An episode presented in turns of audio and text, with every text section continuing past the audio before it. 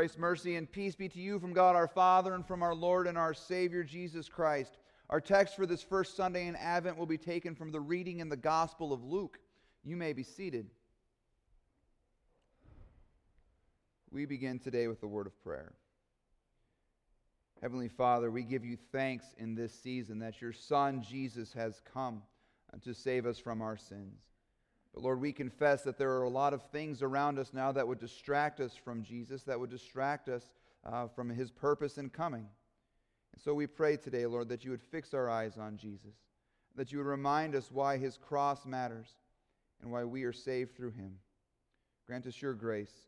And now may the words of my mouth and the meditation of our hearts be pleasing in your sight, O Lord, our rock and our redeemer. In Jesus' name we pray. Amen.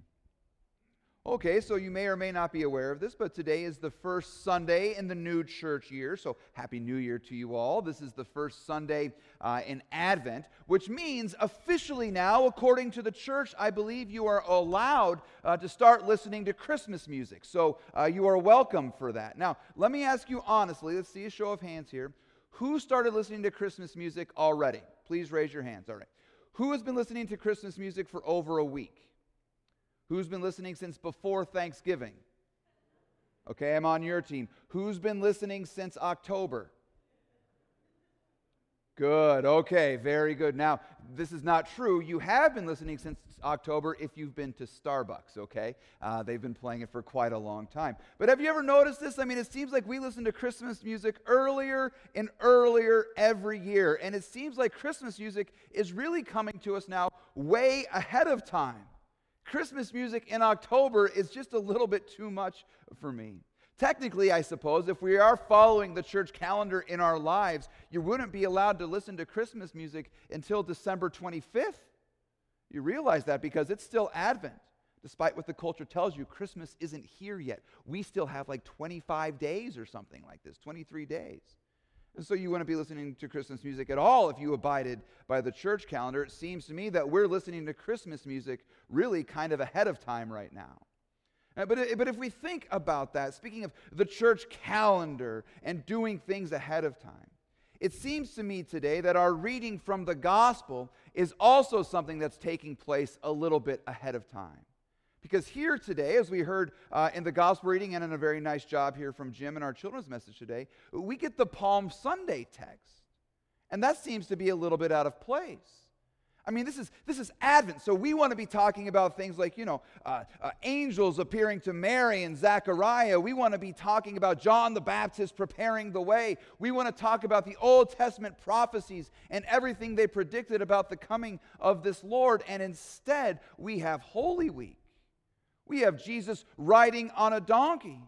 We want the precious virgin uh, delighting in her beautiful child, and instead we have Jesus riding on a smelly animal making his way to the cross. I mean, we kind of are, with the, uh, the owners of the colt there today in the reading. They see the disciples untying the animal, and they say, What are you doing? Why are you untying the colt? And we would say, Yes, leave it tied up for at least three more months until we finally get to Lent and to Holy Week. Palm Sunday and Advent, it feels like Christmas music in October. What's going on here? Well, if you actually uh, pay attention to these things, one of the things you find out is that we do this every year. Every year, the first Sunday in Advent focuses on Jesus making his way to Jerusalem on the donkey. Every first Sunday in Advent is a Palm Sunday. And I, I, always find it strange that it works this way, and yet this year I'm beginning to see just how truly beautiful this is. Because it is a beautiful reminder of why Jesus has come at all, and that is to go to the cross. And it does seem a little bit out of place because we would rather be focusing on mistletoe and holly. But now, right here at the beginning of the whole thing, we're thinking about a crown of thorns. And despite how much we might want to sort of put it off, the reality is the cross belongs to Advent just as much as the cross belongs to Holy Week. Because gent- uh, Mary's gentle baby who will be born is the one who will ride that donkey and be crucified for the sins of the world. The road to the cross doesn't begin on Palm Sunday. The road to the cross for the incarnate God begins in the womb of the Virgin. And, and, in fact, if we want to be technical about this, the road to the cross doesn't even really begin there. The road to the cross begins all the way back in the Garden of Eden when God makes a promise to the serpent that he will crush his head with his Messiah that is to come. So, what we're always doing during Advent is we are reliving the anticipation of the birth of this Satan stomping Lord's victorious sacrifice on that cross. So, here today we have the road to the cross ahead of time, focusing on why Jesus comes at all to be born and to die for the sins of the world. But if you really want to get seasonal with it here this morning, if you really want to kind of have a nice Advent or, or Christmas angle to the text, I suggest we look today now at the text a little more closely. And we examine the carolers who meet Jesus along the way with their palm branches. And listen to the song they sing because I think this song might sound somewhat familiar to you this time of year. They cry out, Blessed is the King who comes in the name of the Lord peace in heaven, and glory in the highest. Glory in the highest. Now that sounds familiar to us.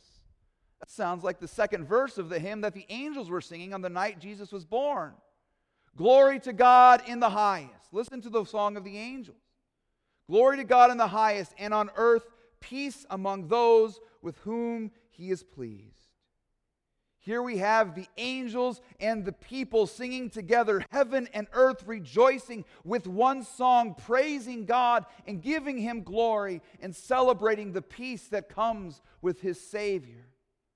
But there are two very interesting differences between the two songs that are sung here. We're going to do a little Bible study here this morning.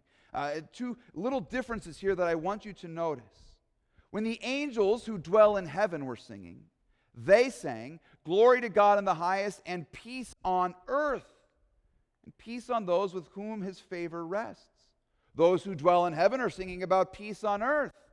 And those who dwell on earth, what were they singing that Palm Sunday? Glory to God in the highest, and peace in heaven.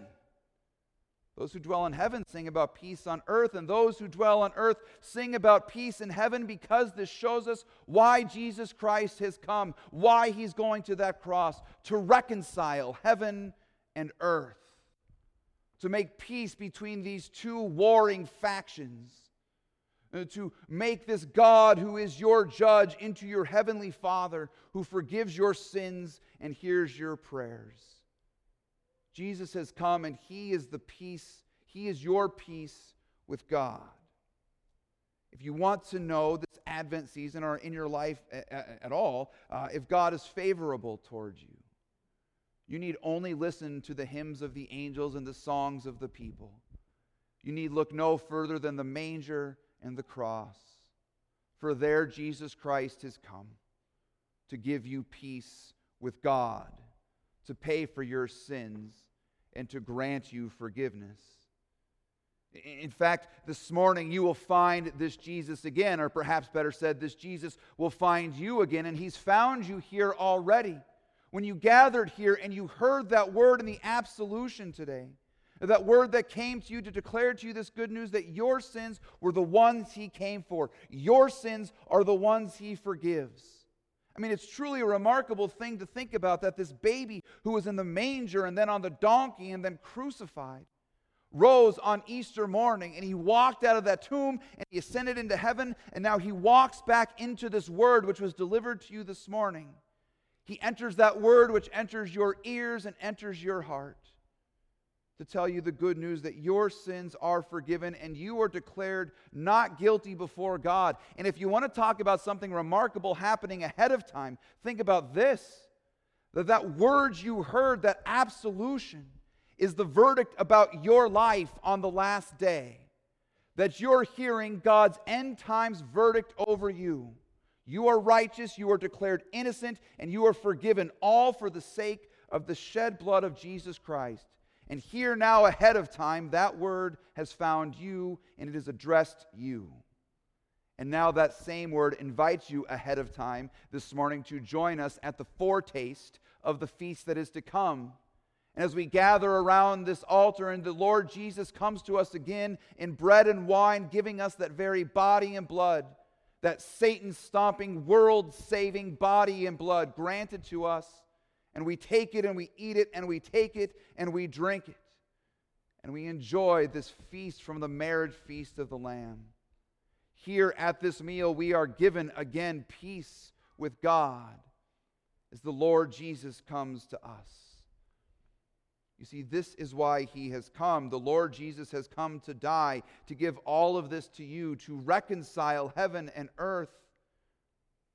Even the earth itself, the creation itself, is ready to rejoice over this. You've got angels singing, you've got the people rejoicing, and it seems like there would be nobody else to join in the chorus. Everybody singing Christmas carols way out of season. And you know who doesn't like those Christmas carols out of season? Of course, it's the Pharisees. Like they come along and they're like, Christmas music in Starbucks in October, shut it off.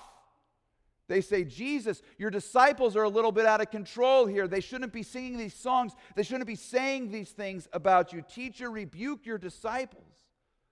And Jesus says, I love this. I tell you, if these were silent, the very stones would cry out. You got angels singing carols, you got people singing carols, and Jesus says, if you try and stop it, even the creation itself is going to start singing joy to the world. For Christ has come to undo the work of sin and Satan, as we sing in that marvelous hymn, as far as the curse is found and where his death will reconcile us to God, his resurrection will restore the entire creation back to the way it's supposed to be. And he will make all things in this world right. Good heavens, do you see what we've done now? Now we're doing Easter in Advent. Good heavens, is everything out of order this morning? Is everything out of place? Well, no, actually. Everything is right where God intended it to be today. Yes, even from before the foundation of the world.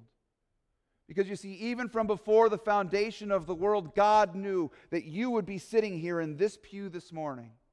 He knew that you would be showing up on the first Sunday of Advent and hearing about his son riding on into Jerusalem.